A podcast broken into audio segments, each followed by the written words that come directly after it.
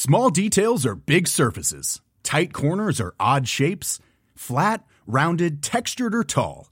Whatever your next project, there's a spray paint pattern that's just right. Because Rust-Oleum Custom Spray 5 in 1 gives you control with five different spray patterns.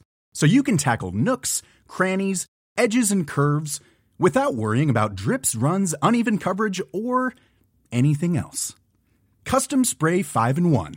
Only from Rust-Oleum Quality sleep is essential. That's why the Sleep Number Smart Bed is designed for your ever evolving sleep needs. Need a bed that's firmer or softer on either side? Helps you sleep at a comfortable temperature? Sleep Number Smart Beds let you individualize your comfort so you sleep better together. JD Power ranks Sleep Number number 1 in customer satisfaction with mattresses purchased in-store. And now, save 50% on the Sleep Number limited edition Smart Bed for a limited time. For JD Power 2023 award information, visit jdpower.com/awards. Only at a Sleep Number store or sleepnumber.com.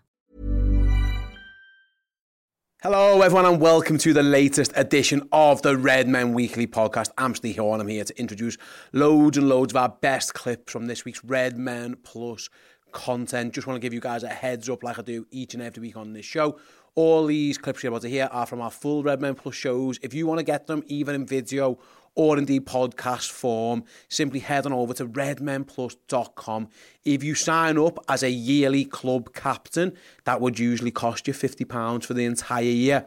However, if you use the code weekly, W E E K L Y, on the sign up payment page, we'll give you 50% off. There you go. So you'll have it for 25 quid for the year, which is an absolute bargain, absolute bargain just for you wonderful, wonderful weekly listeners. So yeah, check it out. Hopefully you'll enjoy it. And like I say, let's crack on then, introducing the clips. What a monumental win Liverpool had last weekend. Yes, I know we're nearly at the Bournemouth game, but still, when are we not going to stop reminiscing about Liverpool 7, Manchester United nil? Let me say that again. Liverpool 7, Manchester United nil. It was an absolute pleasure to host the final word show this week. I had Abby Rudkin in, I had Sam Walker in, and we had a big old chat about how good Mo Salah was in that game and him breaking Liverpool's Premier League goal scoring record. So yeah, check this out. It's time then to let, let's coordinate the king again. Um, it's yeah. easy to take for granted how really special Mohamed Salah is. He goes past Robbie Fowler's record, 129 Premier League goals now for Liverpool, more than any other player in this competition's history. he's a he's a freak. he just is. He's absolutely freak. Abby, I'll, I'll start with you. Then two more goals, two different, two instinctive goals. Like we've seen Mo Salah score loads. You know, cut inside and bend them in. We've seen him score. You know, penalties. He can do. He can run one on one like he always does. Um, on Alisson kicks or whatever and slide them in. But these two are just balls that bounce to him. Mm. And first time, both of them are rocketed past uh, David De Gea. He was, I think he was our best player yesterday overall. He, they all, all three of them scored two goals, all the strikers. But Salah's entire game was incredible. He couldn't get near him. The only time they got near him was to foul him. And they took it in turns of fouling him. And he didn't mm. bother him. He just got back up and he played and he played. Martinez elbows him in the face. Probably could have got red carded. Just gets up, keeps playing, playing, playing. And then, before we even talk about his goals, like, the best way to get back at somebody who's tried to elbow in the face is to literally spin them like a spinning top. Make them fall over and set a goal up and then go and get yourself two more. Like, he was incredible. Like, I don't know if he has to, like, I, don't, I might be wrong because I'm a Liverpool fan, so I'm biased, of course. Like, he's an all-time Premier League great. He's a great player. He's one of the best players in the world. He's having this down season. Oh, what's happened to Mo Salah? You give him the contract, and he's gone to shit and all this. But like, he was phenomenal. He was the best player on the pitch by my life. I thought he was unbelievable. Again. I feel like he won't get the plaudits he deserves until after he leaves. Though when people look back at what he's done, like you speak to people now and they're still like, oh, I still think Suarez was better for us and all that. But you look at the records that Mo's done, it's unbelievable. Like you need to take give credit where it's due. We won't see much better than Mo Salah ever again.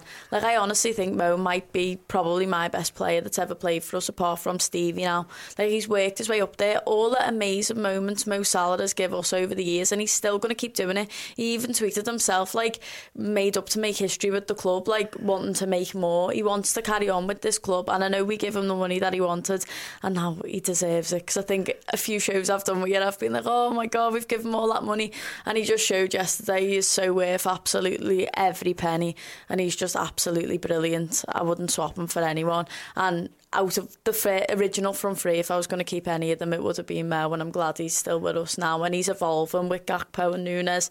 He's going to be a part of that for hopefully a long, long time. It's interesting in sound because like he's a winger effectively, but he's a forward. Yeah. But he's got the mentality of a, of a striker. You could tell he knew that goal was the record. He knew. took us top. Like, he doesn't, yeah. you don't just... I didn't. Yeah, no, no, I, I, I never really. I, I, had, I had an idea it was coming I was terrified I, when that VAR, with the VAR thing, yeah, I was thinking, oh, oh don't tell, do it to him when he's stuck He's took his top off, because he, he, can't do it again if he scores anything, no. himself sent off. But he, he knew, he, he's got that mentality, all goal scorers have it. They know, he, he said to himself, I, I, he said, since their sign, that, that was my aim, like I wanted this, like I knew what I could do. He's now just just for clarity, 205 Premier League games for Liverpool, 129 goals in those league games, added to 53 assists as well. So look at that. So it's 129 at 53. My quick maths tells you that's 182 goal Yeah. involvements. I think I'm right in saying in 205 games. It's absolutely ridiculous. In all comps, No one matches that. 291 games, all comps, 178 goals and 69 assists. Like, he is the king. He is ridiculous. And his record against Man that's 12 goals. There's another record 12 times now he scored against Manchester United. Nobody's even come close to doing that for Liverpool. He's a special, special player.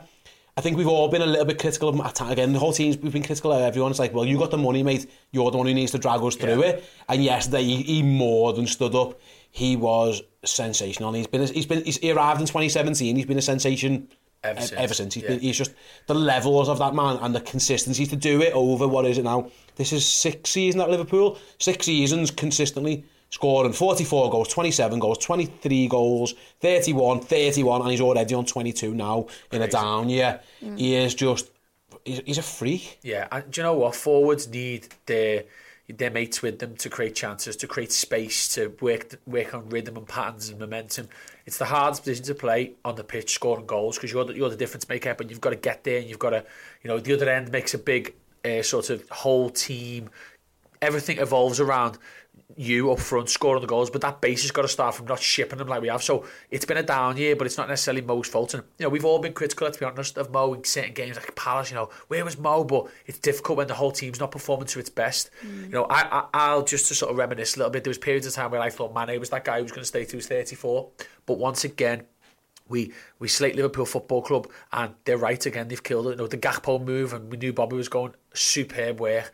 Mo Salah giving him the contract and not backing maybe Mane superb work because he's proven once again. I actually thought, and it's it's it's amazing that it's worked out that it was the, the game that breaks the record. I actually thought it was his best performance ever for Liverpool yesterday. And when I say that, it's because he's played against Man City. He's played against, he's played really well. He's played against Madrid, and you know, we've never beat them, but he's played okay. He's played against Barcelona. We didn't. He didn't play that game, the famous four 0 All these big games, Bayern Munich, okay, but against the top side, he's been full of moments. Man City, where he does that amazing moment, but he wasn't amazing for ninety minutes. Yesterday, Luke Shaw, who's had his decent games against Salah before, couldn't get near him. Martinez, Varane, to the you know the, the triangle that they've got with Casemiro. They haven't been beaten apparently. I don't know, but Yeah, he man. couldn't get near him. Every time he got the ball, he was too strong for anyone on the pitch. His touch was unbelievable. He was working in small spaces. The amount of oohs and ahs we done when he just turned and twisted. His passing, his delivery, two goals, two assists. I genuinely believe I can't think of a better Mohamed Salah performance in Liverpool shirt than yesterday.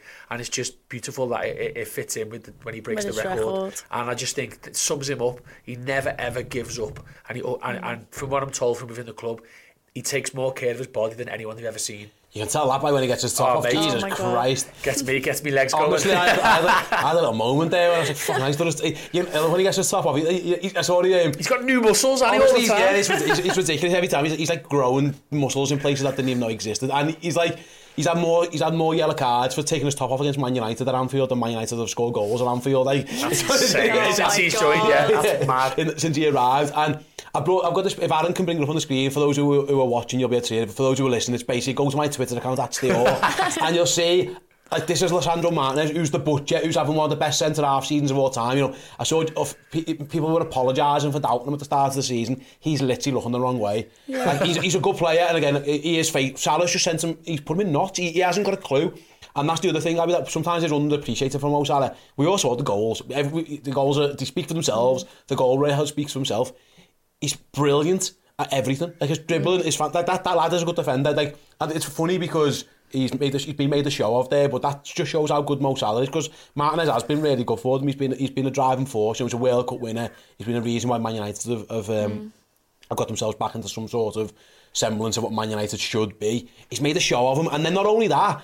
He falls over, and I don't even know how he sees Cody Gakpo because I've got I didn't even know he was there. He just appears. I, I was like, how's he seen that? Yeah. And he does it time and time again. He, he again, he's just like the levels that he reached yesterday, I'm with Sam, like it's up there with one of the best Liverpool performances I've ever seen from anybody. And to yeah. do it against Man United at home, against, and Man United do again come in full of beans, and they've got this, you know, oh, we've got Varane, and we've got Casemiro, and we've got we've got Luke Shaw, and we've got and we've got fucking the butcher. Well, the butcher got fucking meat, didn't he? Like it was got made a show basically. Got carved yeah. up. He did, didn't he? Got absolutely sliced and salt bathed, Like it was absolutely crazy. Just absolutely. Salt. Yeah, just absolutely rinsed. And that, that, that, that's how good Mo Salah is. No, he did. Mo was absolutely all over the place. Oh, literally unbelievable. I'm still laughing at that salt bake. Hey, someone needs to name that up. Someone needs to name Salah doing that. oh my god, no! But I honestly think you're right. That probably was one of Mo's best performances, if not the best. I mean, he's probably scored even better goals for us, but overall performances altogether, he was absolutely all over the place. Oh my god, that photo is so funny though. Did you see someone edited like a Doctor Strange circle where he's like running away, and it had like Old Trafford through it where he's trying to get away from there. We literally had me wetting myself. It was hilarious. The content's been great. Yeah. No, it has. Literally, the memes have been absolutely unbelievable. And even Mo said to himself, like on the Twitter account, like, what a good night for Liverpool fans. Like, he absolutely knows how we all felt. We were all absolutely ecstatic. And when he whipped his shirt off, absolutely oh, I was just made up for him, you know. He does he deserves that record. Like I love Fowler, but the stuff Mo's done for us over the last six years, he absolutely deserves that record, and he's probably going to absolutely smash it even further. He's just going to carry on. Yeah, he's just going to keep going and going, isn't he? A, yeah, but can, I just add to that celebration? Is one of the things. Hello, Paul. Mr. Machin. um, can I just add to that? You should have seen Trent when Salah got that goal, he was absolutely fed up. the crown like, on his head. Oh, oh I haven't seen it. Yeah, but he's yeah. just like, nobody was like, yes, he was screaming like he just yeah. won the lottery. For one of yeah. us, he wins the lottery every week when he gets paid. But um, like, like, like Trent was like over the moon, and, and Elliot uh, uh, and Salah, the hugs that they did, because obviously they kind of mentor, he mentors, but mm. the way the team was so happy for, for each other, for, for each other, the way yeah. Trent was made up for Salah to go above Fowler, and the way mm. the way Elliot was like it just shows how important Salah is too, not just on the pitch, but Elliot off the pitch. Was, Elliot was like... Oh, was he? Yeah, kind of was the bowing down. To, yeah, there you, you go. Busy, yeah. You know what I mean? Yeah, I was busy, yeah. it's, just, it's understandable. Uh, I've got the record here, by the way, Liverpool's Premier League goal scorer. So Mohamed Salah sits top of it, of course, now on 129, ahead of Robbie Fowler, Steven Gerrard, Michael Owen. They're the only other ones who... Uh, got over 100 fouls. Just to, for the clarity, Salah's done it in way, way, mm. way less. Sadio and Bobby in there, though, that's nice. They're close, mm. yeah. I mean, Bobby's going to have to have the season of his life to get it. but yeah, uh, Mo's just, just going to keep going up and up and up. We'll never, yeah. someone, I don't even think anyone will ever break well, what Mo's going to well, do. That fella Nunez might. Yeah, but yeah, Darwin and Cody maybe. I'll but take it now if you're offering me. In terms of all comps, By the way, Mohamed Salah now sits seventh in Liverpool's all-time leading scorers, so he's, he's, he's only five goals behind Robbie Fowler. Yeah. Um, and Robbie Fowler played 369 games. Mo wow. Only played 291. Unreal. Steven Gerrard is next, 186. Again, 700 games. Billy Liddell on 228. Gordon Hodgson on 241. Roger Hunt on 285. And then right at the top is Ian Rush on, 100, on 346.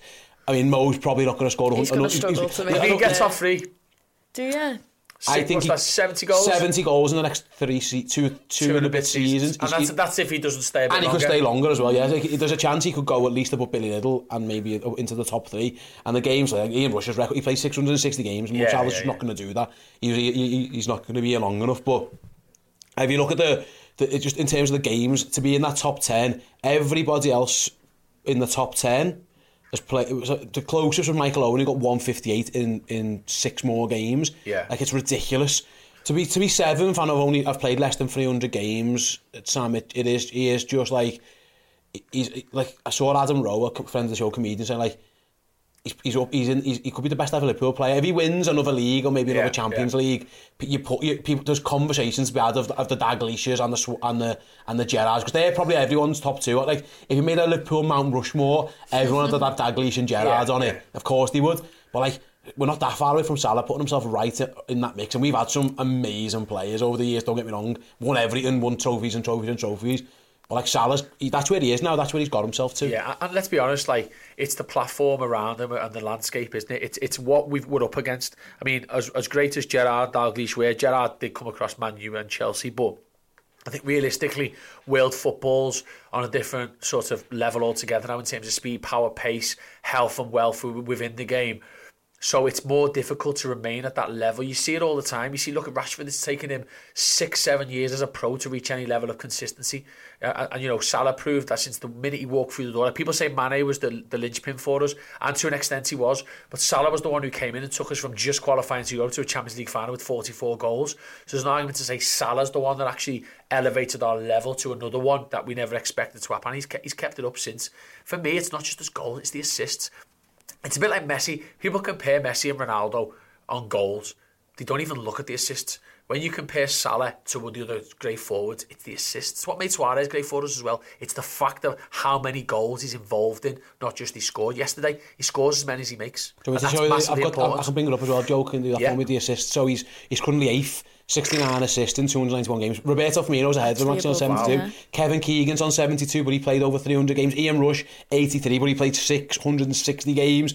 Steve McManaman, 85, 300 games. Like again, the Kings at the top, King Kenny on 515 games. Mo Salah, there's a chance, like you say, mate, he could easily be above John Barnes into third. Yeah. Um, and again, the game is it, it is just like the numbers are. Well, he won. He won last year. I was really annoyed when he didn't get put in that FIFA Pro 11 because mm. you got De Bruyne in there. He's a great player, we know it, but look at the Salah won the goals and assists award the Premier League last year, and he would have been high up there in Europe as well because we made the final. Like the disrespect from certain quarters of the world is ridiculous because he's not as big a name because he's a, a family man who, like he said yesterday, I'm going to go home, see me family celebrate, have a cup of camera and go to him. But because he's like that, and because he's not like I don't know, there's just something different about Salah where he's not appreciated the same way as your De Bruyne's are and your Haaland. You know, the, the Sean and Haaland in there who scored all the goals for Dortmund, but what has he really done compared to Salah? Salah was part of a, a historic season last season one golden boot and assist and just gets ignored out the FIFA Pro 11. It's bizarre. I don't understand mm. it. It's, it's he when, should be there. And you know, he is, because when he, did, when he came like eighth in the Ballon d'Or vote, yeah. and he just laughed it off like fucking, yeah,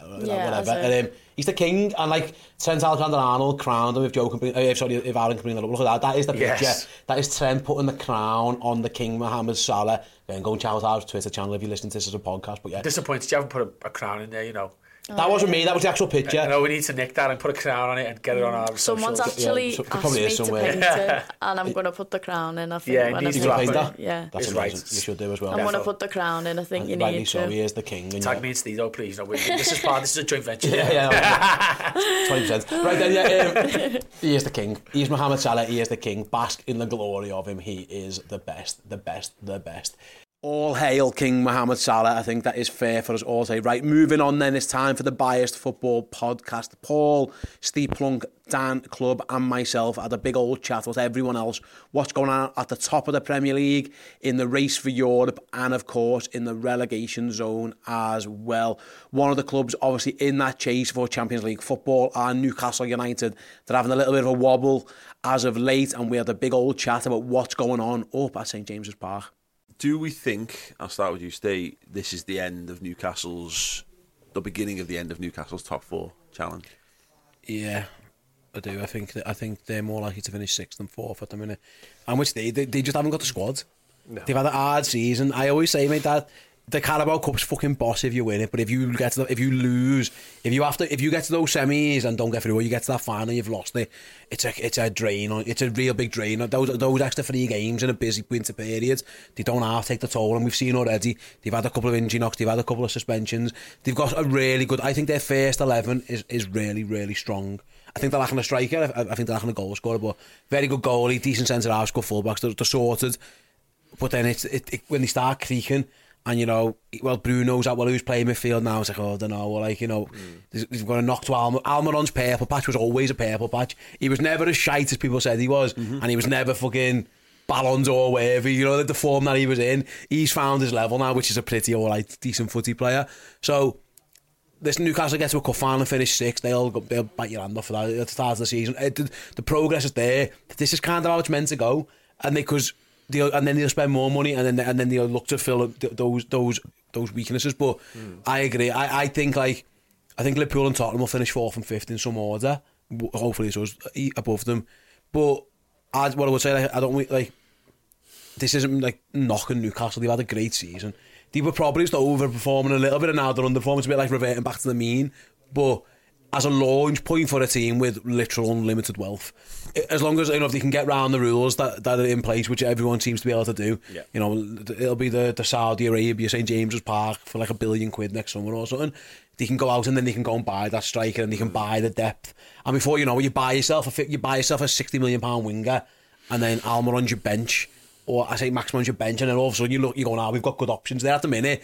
You're looking at their squad and you're thinking there isn't much there beyond what they've got. Like Cal, they can't. I like Cal. I disagree. I actually think Callum Wilson is prolific, but he can't be on pitch long enough. He's never fit enough, and he can't. He doesn't trust it enough. So I think if you if you said to Callum Wilson's going to play 38 games, agree. I think he'd be in around the 20, 15 to 20 goals already. I think he's that But he's good. got seven and eighteen. Yeah. Yeah, eighteen appearances, fifteen starts. So he's you know he's he's borderline one in two. Which, mate, that, that, that's a 20 goal season striker. That can help you get top four. But Isak, he started well against us, didn't he? But he's the same. He's been injured and he's having off time. So, yeah, I, I think Europa League footy next season, they'll have to deal with. I think they're going to be in that. I think they're, they're going to have to deal with that as well. The, the pressures that that'll bring for them. But this is what it's like, mate. It's not you know all the money in the world, but you can't. You, you don't just go there to there. Even City had to go a little bit, a little bit. Chelsea. remember the Chelsea under Abramovich? They just they scraped top four, then they go and get all the money, and then they go, and then they go bang. Like that's what it feels like Newcastle are doing. They're, a good. They're actually setting themselves for a, from a good starting position to go at it, but uh, with all due respect to Newcastle and with their players getting any of the getting the City team or getting the Liverpool team or getting the Spurs team, getting the United, very few really. Yeah. You'd say yeah, not, yeah. not They're many of them. The weight, they, they are a little bit, but yeah. but but it's all backed down by the fact that the money's there. We know it's there, and we know what's going to come down the line. But the play, they're bar. They are a, their team is like a decent Europa level league team, really. What do you reckon, Steve? Do you reckon this is the this is it now? The inevitable tailing off. since the World Cup was going to be different for everybody, and since the World Cup, their their form's not been great. I think they've won two out of the last six or seven, maybe more. Um, and, and Steve's point about squad depth, and you, you you shouldn't sort of speak disparagingly of players because they're footballers, but Almiron goes missing for a month, and they've got to rely on Matt Ritchie. That isn't a guy who's going to get you into the top four. Uh, All due respect to him, he's a professional footballer. Who am I to, to, to even suggest Oh that? no, it's fine. You can be disrespectful. Fuck him. what we're And here Jacob for. Murphy as well. But but you know, and then, and then Absolutely, go down the list. Ryan Fraser, you know, Andy Gordon. Insert in, in, uh, yeah, in yeah. generic shit footballer here. Fraser, who's coach, who's training with the under twenty ones at the moment because they don't think he's got a future. But you look at the Liverpool game, Guimaraes was suspended. Three, you can't afford a three match suspension to a guy who's that good in a squad of that nature. And then they rely on they bring a young lad in called Anderson from the youth setup who, who they think a lot of, but those aren't the guys that get you into the top four. So I, I, think to say it today is probably done a month ago for me. Yeah, I think it is done. And like Steve kind of alludes to, I think if they were to finish sixth or even seventh, you'd probably have to say, you know what, that's about right. That's mm. kind of what you expected from the start of the season. You've reached a cup final. Unfortunately, went on the wrong side of that. But yeah, if you finish seventh, that's kind of. As your development goes, that might be even ahead of time. Might be a little bit ahead of your development there because they were relegation threatened sort of this time last year. And Eddie Howe's come in, transformed them. Fair play. They didn't spend loads of money. They've actually spent really wisely, but I think it does boil down to that lack of squad depth. Steve mentions Elliot Anderson there. He was on loan at Bristol Rovers last year. You don't go from being on loan at Bristol Rovers to coming in, replacing a player as important as Bruno Guimaraes and sort of carrying on where you left off. It's just not how it works. So I think if they can sort of spend smartly again this summer. Newcastle won't go away. Look, they might be here to stay in and around the sort of top six, seven, as long as they can avoid getting sanctioned by the rules. Because I think they're about to fall foul again, aren't they, this week? I won't go too deep into it, but basically, the guy who was supposed to be the chairman has wrote himself down as the president of Saudi Arabia or, the, or the, uh, in an American court somewhere, and it's all a bit messy again. So yeah, They'll get away with it. It's fine. But what, what, uh, they've got a good manager. They have got. I think he is. A, I think he's a good manager. But there's a there's a there's a thing with Eddie Howe teams sometimes is that like you can find them out a bit as well.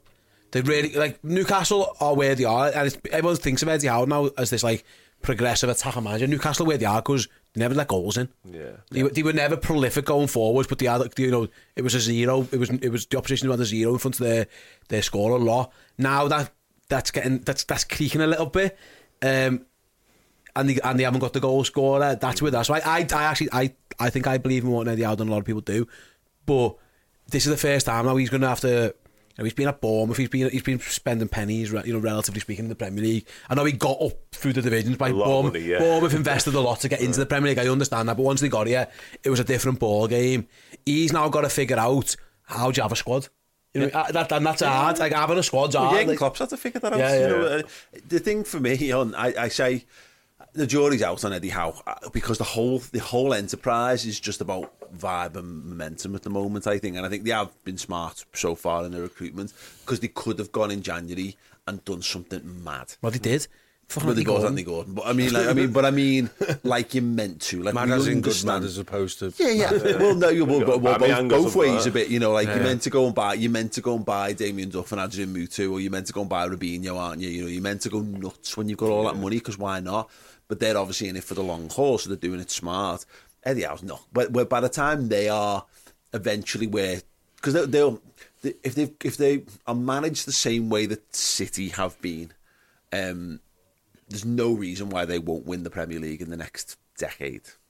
But there's no way Eddie Howe's going to be in charge. He's like the Mark Hughes, when, when, when- exactly. Mark Hughes or um, or Claudio Ranieri when um, when when uh, he, he, he's but he, that's what I'm saying. He, I think he is. A, I think he's a top ten manager, but at some point they will, they will outgrow them. They will outgrow them because they've done they'll do that. And that's what they're doing with the squad. Look at those players. I, I keep talking. We uh, this obsession with Dan Byrne, but like because I saw him on a, on a Saturday social clip once and and he, he stuck with me because he's huge. Um, but he's playing left back for them. Mm -hmm. Like I'm sorry, but he's not. He's not going to be playing left back for them when they decide that they want to spend on a, on a left back. That's just not going to be happening.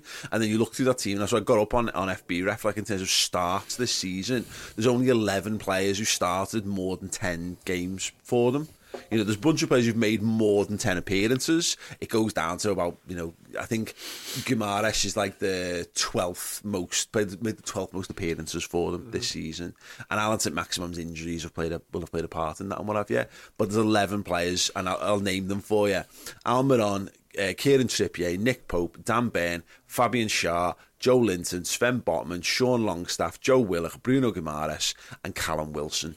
And then you look at that and go, how many of them in three years' time are going to be anywhere near this Newcastle side? Probably one. and it's and it's it's the ones that are the, the the the one there'll be one or two stars who were so good that they they ride it out. So you might find that Joelinton mm. and Almiron are there, but they are the Adam Lallana's of the squad by that point. You know, they've they they're, they're dutiful servants. They're good enough to play on odd games, but they're not first team players.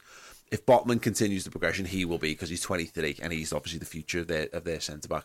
Guimaraes, if he doesn't get poached by someone bigger in the short term, they'll build they'll build the team around Pope. him and The goalkeeper. and the goalkeeper potentially. But I think they'll reach a ceiling with him as well. Potentially, I think he at some point. stays goalkeeper. I think he will. Real Madrid are batting their eyelashes at Guimaraes, aren't they? So Yeah. if- With Nick if- Pope, then I panicked there for a second. Yeah, yeah. but like Kieran Trippier is 32. You know, he's a, he's Yeah, a stopgap yeah, short term solution. They're not going to be able to need him. They're going to have him there when they need someone of that level of experience. Joe Willock, who knows, still young enough to really, you know, to explode, but I don't, I don't see that he will. And then after that, you're hoping that, again, Saint-Maximin, proper cult hero, but he's fucking rubbish, you know. Like everyone goes mad about Saint Saint-Maximin because he, he's he dribbly and he beats people all the time. I'm not having He's good up until a point, isn't he? He's good up until like you need him to do something sort of We call- tangible. yeah, we call that Adama Traore Well, exactly. syndrome. Yeah, I think I, yeah. I was gonna he's Yeah. he's he's a brilliant footy. He's been like skills and that, and the pace is frightening. And he can shoot and stuff, but trying to find a system where he plays, where and I don't think he's good enough where you build a team around him. And, and we're, like when Wolves had Traore for that one time, and he started doing everything around him, and he, he really shone. I'm not sure. I like Saint-Maximin, and he made he's all about fucking He's pl- vibes. vibes. he is like he is, he is the He is vibes, vibes. just Yeah. a vibes footy player.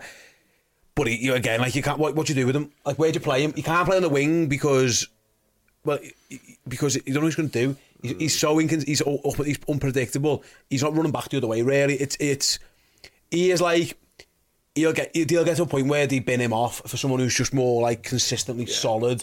And you'd rather than going nine, nine, nine, missing, missing, missing, nine out of ten missing, you can just go right. And each one who's just an eight, sevens every single week and go bang, bang, bang. This is the thing. They're in they're in cult hero territory right now, where it is it's all positivity and their, their fans are all on board. And when you get the Geordies behind you, my word, that you know that place is unbelievable. Mm.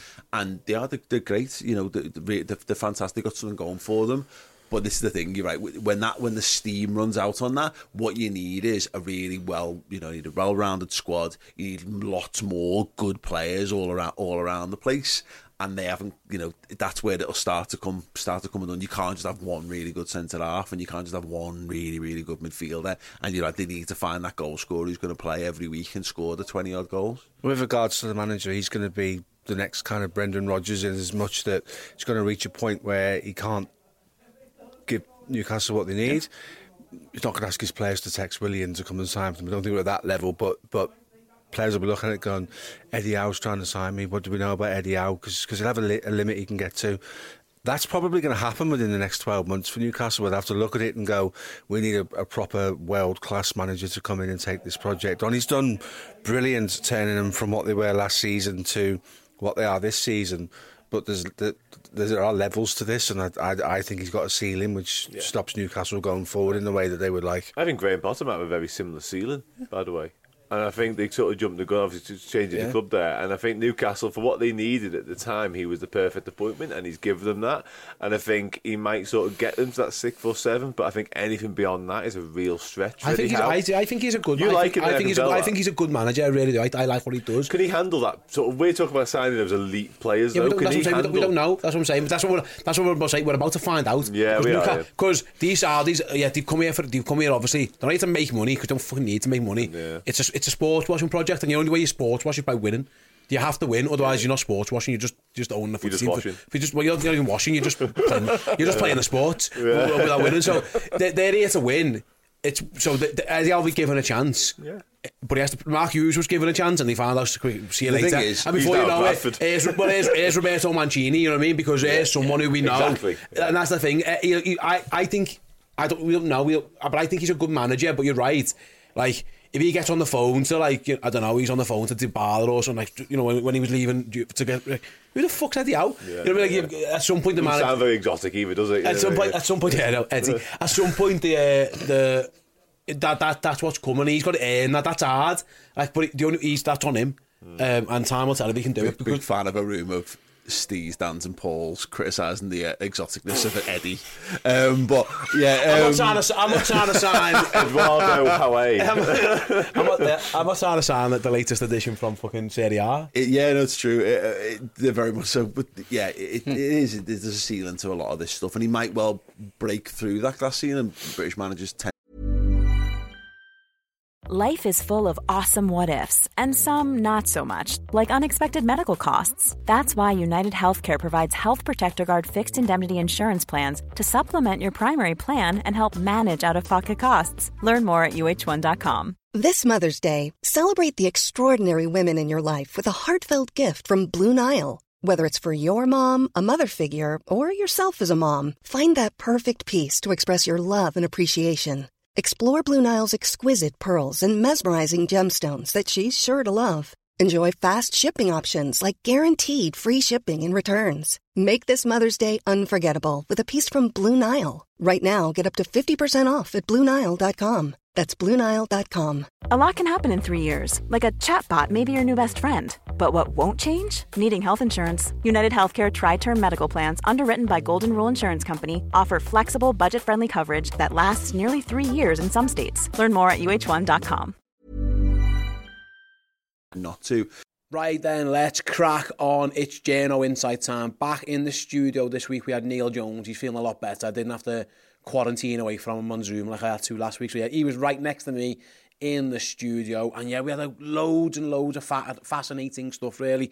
Neil's, uh, again, Journo Insight called it for a reason. We spoke a little bit about Bobby Firmino, Luis Diaz, Jota, Peter Luger, John Henry, the Champions League final fiasco, and a lot, lot more. So yeah, check out this clip from Journo Insight. There's been a bit about Jota this week, but this hasn't been reported. By the way, there's been numerous people talk about Jota and maybe he could be sold and stuff. I don't think that was ever really likely to be anything, if, if truth be told. But like, I, I thought I saw Paul Gore support, like you know, uh, he said like there's probably no intention immediately to replace Firmino you know, because as it stands, they've got six forwards. If, as and when they're all fit, Roberto Firmino's going to leave. That leaves them with five what you so senior players, and then you mention your Carvalho, maybe uh, Ben Doak. Bento, Kaide Gordon, whoever it mm. is. Like, there's enough to do anyway in the summer. Like the Jota thing, I think we can knock on the head. Like that's non, that's going to be nonsense. Yeah, really, well, we, think. we'll, we'll, we'll start with that if you like. I mean, I, I think it would be I would be amazed if Liverpool were looking to do anything with Diogo Jota. He's had a, he's had a season that's been a write off so far, hasn't he? Pretty much, you know what a handful of games he's played, maybe ten this season. He's been he hasn't been at his best for a year, really, for, for various reasons. One of them obviously was he wasn't starting games really, was he? He was he was being left out because Jota was um, Jota, because Diaz had signed and made such a big impact. So Mane was moved into into that central role, and Jota was sort of in and out of the side. Then obviously he got the injury in the summer. It took a while to get back into the side or get back available, and then picked up another injury. So you can't really sort of go into this position of Diogo Jota's in decline or Diogo Jota's sort of you know no longer the player he was. That's we don't know that. And the evidence, actually, I think of since he's come back is that that's not true. You know, I think he, he might need a goal, and he might, you know, he might need a couple of goals, but I think you can see straight away Diogo Jota's sort of impact that he can have on, on Liverpool. He, he makes them he makes them a very threatening side and a far more threatening side than than they've been for much of this season. So he's still got a massive role. He, he signed a new contract last summer. Um, he was signed as one of these players that plays in two or three different positions. So, sort of by definition, really, sort of loses chances but gains chances because he's being plugged in somewhere on the left or somewhere on the right or in behind when they play with four or down the middle. Um, I don't think Liverpool want to lose that. I don't.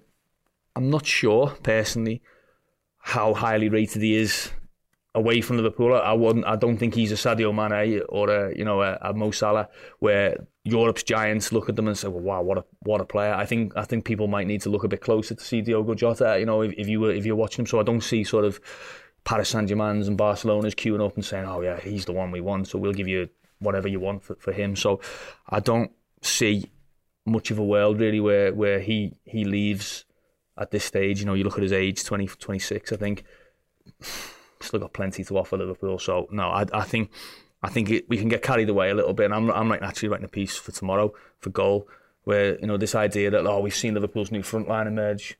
What where does Luis Diaz go then? You know, sort of which one which one's playing down the middle? Is it Nunez or Gakpo or you know we, we sort of we make this conclusion based on, on the last game we saw, don't we? And we say, well, that's it, that's Liverpool's front three. So where does Jota fit in? Well, we've seen many, many times this season.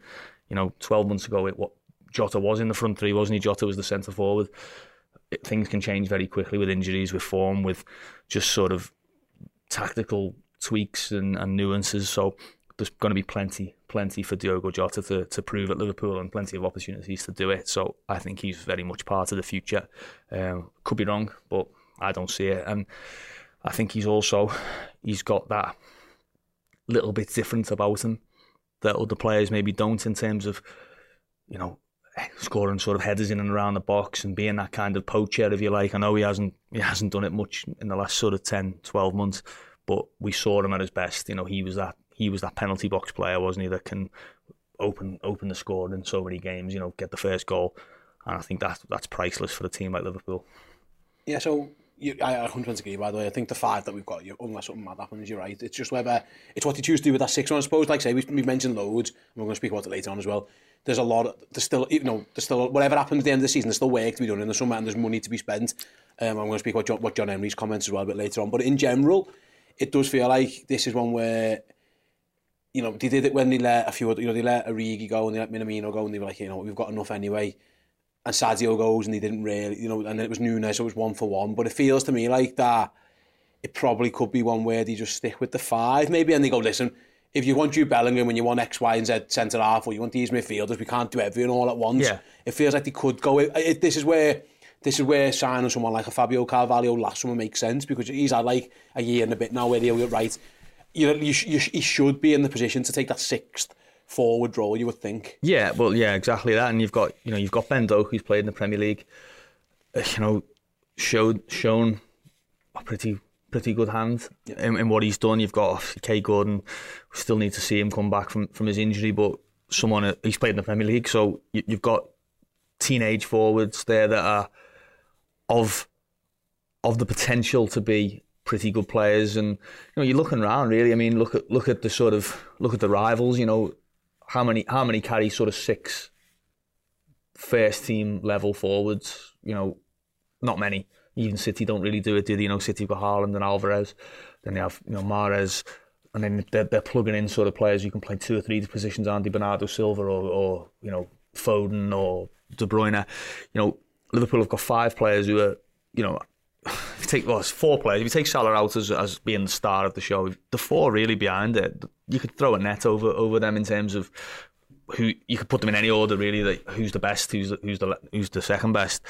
Um, not many clubs have that that luxury. I don't know if they they'd sort of take on another sort of senior sign, and I think it'd be more likely to be sort of you know what can Carvalho do? look, he's not had that many opportunities, has he? And I, I, have to say, I think I think he's probably underwhelmed a little bit in terms of what he has provided when he's played, just physically more than more than anything. You've still got obviously a Curtis Jones, a Harvey Elliott who can move into the forward line, you know, either side. So there are there are sort of good enough options, I think, for a sixth forward. Um, I certainly wouldn't expect Liverpool to be going out sort of targeting another Gakpo or another Nunez or another Jota, another Diaz, I think you'd be looking at them sort of working on a project, you know, maybe maybe moving moving Doak in, more into the first team picture or moving, you know, Carvalho and saying, look, no, you're you're sort of you're gonna have to learn to play number nine or you're gonna you're gonna have to become a right sided player, you know, those kind of things. So I um yeah, I, I I can't see Liverpool sort of being massively in for forwards this summer. And it, it wouldn't it wouldn't make an awful lot of sense with it in terms of, you know, what they've done in in January, what they've done last summer, what they've done the previous January. They've been buying these forwards for this moment, really, to, to sort of step up and, and be ready when you know the old guard are moving on. It's funny, because you I, I bet a couple of years ago you would have said of the front three who's going to be the last one standing. Mm. Not many would have picked Mohamed Salah. I don't think. I always felt that the, the, I think the, the general consensus was if anyone was going to go and have that big, you mentioned before, the big money move, yeah. it might be Mo Salah, but in fact, no, he's going, he is going to be the last one standing now. Bobby's going, Mane's already gone, and, and it's, it's Mo Salah's job to almost be the transition between, you mentioned before, like the, the two eras with Mo Salah very firmly in the middle, still as the best player.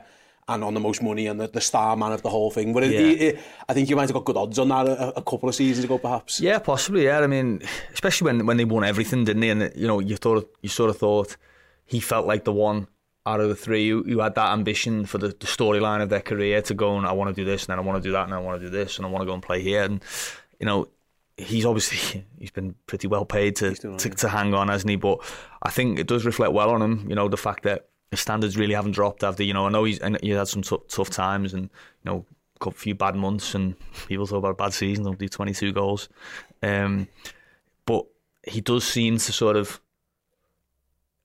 It doesn't take long, does it, before he strikes up a relationship with these new new players that come in. You know, you've seen him with Harvey Elliott, you've seen him with with Nunez, you've seen him with with Luis Diaz, with with, with Jota, now with with Gakpo. I mean, there was great signs at, at the weekend of that, or the last few weeks really of that development. So it does feel like a little bit. I suppose he's he's almost like the new Steven Gerrard a little bit, isn't he? In the sense of you, you hear players talking and saying when they signed, sort of Gerrard, if he was having you, you knew quite quickly. You know, he'd, he'd start firing the ball into you, or he'd start looking for you. And we saw Gerrard, didn't we? You know, when players like Torres and Suarez signed, that he gravitated towards them, and it was like, right, yeah, come on, I want to play with these type of guys. I think you're seeing good signs from Salah in that regards that he's having he's having these players that Liverpool have brought on to play with him. So yeah, uh, it bodes well. Um, although you know we shouldn't forget the struggles of this season and the fact that you know it can it can get to the stage where we're, we're looking at it saying, do you want to finish seventh or tenth? Um, we should we should sort of take the positives without without believing that you know everything's going to be rosy. There's still a lot of work to be done. Cheers very much to Neil and like I say, glad that he's on the mend and we can get things up and running again. Finally then, it's time for a clip from the opposition preview show. Mentioned earlier on, didn't I, that Liverpool are indeed playing against Bournemouth this weekend. Steve Plunk spoke to Ahmed Shooble. He is a journalist. He covers Bournemouth for The Athletic. He's also written for The Times for Copa 90. He's been on Sky Sports. He's been everywhere really as Ahmed. And yet Steve had a big old chat about what Liverpool can expect down at Bournemouth this weekend. The game's coming up the weekend. First things, how do you feel about that? I haven't seen what Liverpool did to Manchester United last weekend. Uh, I can sympathise with Manchester United fans having uh, witnessed a 9 0 earlier in the season uh, in person. Uh, seven is granted, two goals shy, but I think the pain is still the same in terms of the level of pain there as well. But no, I mean, um, I remember Liverpool not being in the greatest of form when Bournemouth met them earlier in the season in August. I think, correct me if I'm wrong, but you hadn't won a, a league game up to that point. Correct. There was that really rocky showing at, uh, against Fulham, um, where you guys struggled, and uh, Bournemouth fans are starting to think, hold on a minute, maybe we can, maybe we can get a piece as well, because at that point Fulham were not pushing for Europe. They were another a promoted side like us, so we were sort of seeing uh, a situation where we could get something. It could be another giant killing. Bournemouth have done a few of those in their, over their Premier League existence, but it wasn't to be. And now we have a, a, a sort of a on we're on the other end of the spectrum now, where we've just seen Liverpool put seven past a resurgent Manchester United, uh, and maybe it could be a, an inverse of that. Maybe Liverpool won't be as strong as we we, we saw them last week. We, we don't really know what to expect, to be honest. Yeah, that, that result, much like the Bournemouth result, the Manchester United result, an anomaly. It's not something you would expect. They're, they're kind of freak, bizarre results, much in the same way Aston Villa 7, Liverpool 2 was. And on the same day, I think uh, United lost heavily, didn't they, as well? Um, so, yeah, those results do happen from time to time. I don't expect the same thing to happen at the weekend. So, just touching on Bournemouth, obviously, off the back of the 9 0, Scott Parker came out and committed hara-kiri in terms of his comments to the press, but basically put his hands up and said, Shoot me now, I'm finished. Um, there was no, no coming back from that. Gary O'Neill was given the job a few weeks later till the end of the season. How how do you think things have gone for Gary O'Neill? How do the Bournemouth fans feel about the job he's done? Yeah, I think it's quite divided, um, but I think it's definitely weighted more towards um, Bournemouth fans being uh, unhappy with Gary O'Neill, particularly in the appointment. It kind of came out of nowhere. The briefing at the time was that the club were looking at external candidates, um, uh, namely Marcelo Bielsa, uh, and that didn't come to pass. So then it got to a point during the World Cup break where Bournemouth were heading out to Dubai. They needed, uh, I guess, a, a, fresh face, a new manager um, to, I guess, instill his, his his ideologies onto the players. And in the end, they they kind of just went with Gary O'Neill. And it, it, Gary O'Neill is obviously he showed himself to be uh, a very uh, astute manager at times during his interim spell. He would come back wins against Nottingham Forest and against Leicester, uh, and he really steadied the ship you know, you go from conceding nine goals at Anfield, players' confidence is rock bottom, as you mentioned Scott Parker's comments saying the players were under equipped, you know, in, in, in public. Not the first time he'd done that either. Um, so, you know, Gary O'Neill had a hell of a job on his hands and he handed Bournemouth a life raft, really. Uh, mm. And he was, I guess, awarded with the permanent job. But since then, um, it hasn't gone to plan. I think Bournemouth went, I think it's four games after the World Cup break without a goal. Um, and, you know, they were in such poor form and they were beginning to slide down the table. I think now Bournemouth, Bournemouth find themselves at the bottom of the league for the first time this season, which obviously will, I think will catch most people by surprise. But yeah, as I say, things are quite divided, especially after that last minute heartbreak at the Emirates uh, on the weekend. I mean, it's I think that was the third time this season Bournemouth have given up a two goal lead to lose again, and that's the most that any side has managed in a single Premier League season. So some fans think that's acceptable, like even if you're away to the league leaders. But um, others are more optimistic and say that performance, the fact that they went two goals in front at, at the Emirates against Arsenal, not many sides have done that. But the fact that they did that and the overall performance gives them, you know, hope that they can they have what it takes to survive. Especially when you consider there's like I think there's six points separating 20th and 12th place in the, in the table right now, and Bournemouth still have a few of those teams to play. So so it should go right down to the wire. Yeah, it looks like anyone from 12th down is is including Crystal Palace not really safe from the, the dreaded term relegation battle. Um, it can mm. take a couple of results. You know, Southampton picked up are picking up results infrequently, but they are picking up results. Mm. Everton eked out a draw uh, against Nottingham Forest away, which is a good result because Forest are unbeaten there since September, if memory serves me correctly. So you know that that that the face of it isn't enough for them in the relegation battle, but but isn't a bad result in the grand scheme of things it will, I, I, don't know whether you agree. It will come down to of those seven, who are the, who are the three worst teams between now and the end of the season, and and and where, do you see Bournemouth picking up points against the likes of who? Uh, I'm seeing those teams around them. So Leeds, Everton, West Ham. Uh, I think Bournemouth, uh, considering how I mean they've got this mammoth sort of weird run where they had uh, Man City, Arsenal, Liverpool in back-to-back weeks at the beginning of the season, and then again now. And parts of those performances against those big teams, as I mentioned earlier, they do give a little bit of hope that Bournemouth can get points off of those around them. But we know football doesn't football doesn't always work like that. Those teams in and around Bournemouth towards the bottom of the league are not going to be as sort of expansive. Uh, they're gonna they're gonna sit deep, uh, and they're going to be quite a lot of um, like if Bournemouth are going to get anything, they're going to have to be ugly smash and grab performances, as we saw uh, at Wolves. That wasn't uh, I think the only goal of the game was came off Marcus Tavernier's dive, you know, and it wasn't a you know it wasn't a sort of a glamorous um, passing move. It was kind of just one of those situations where Bournemouth had to get a goal and just get out of there. Um, so there have been flashes of some real quality. I think the January signings in particular have been key to Bournemouth kind of turning things around. We're seeing um, Hamed Traore, who's a, a, young sort of central midfielder, an attacking midfielder, um, who's really injected some creativity into the side. Uh, Dango Ouattara, who plays on the right, um, a very sort of dynamic, both-footed winger, can go inside and outside. Um, they're sort of now beginning to gel with Dominic Solanke and Philip Billing. Uh, so we're starting to see Bournemouth kind of in their final form now, and those signings are starting to gel.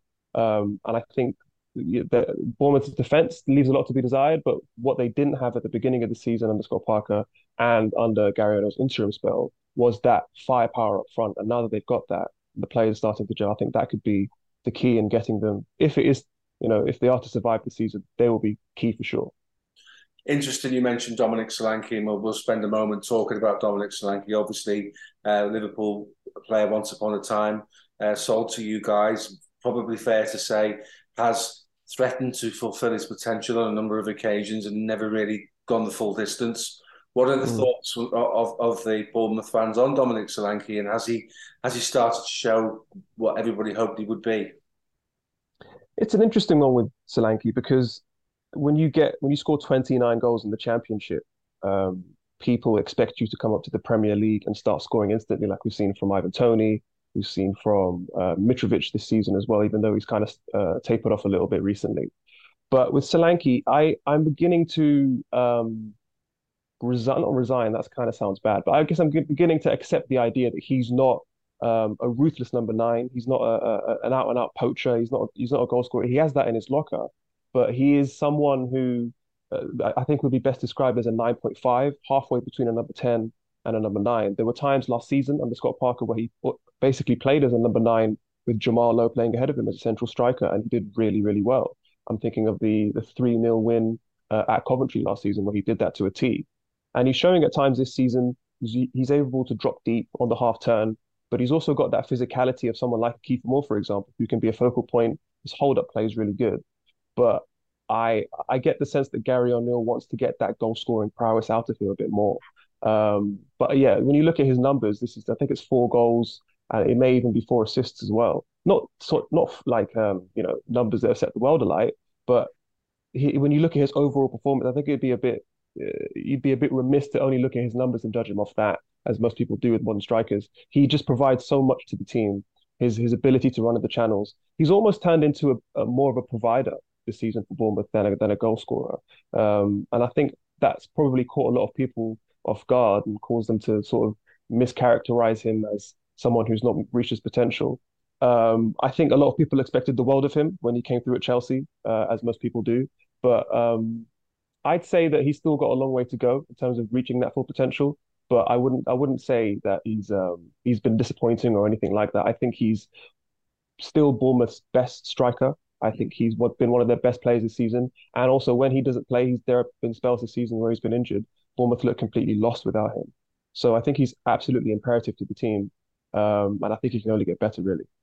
Cheers to Steve and cheers to Arne for that one. And cheers to you guys for listening to the entire episode of Redmen Weekly. Hope you've enjoyed it. Like I say, all those shows are available in full, either in video or in podcast form. You can get it in your native podcasting apps as well. If you want to sign up to redmenplus.com, use that code weekly. If you sign up as a yearly club captain, you'll get it for 50% off. If you are a Spotify user and you want to sign up directly through Spotify for Redmen Plus, you can do that as well. You can go through them.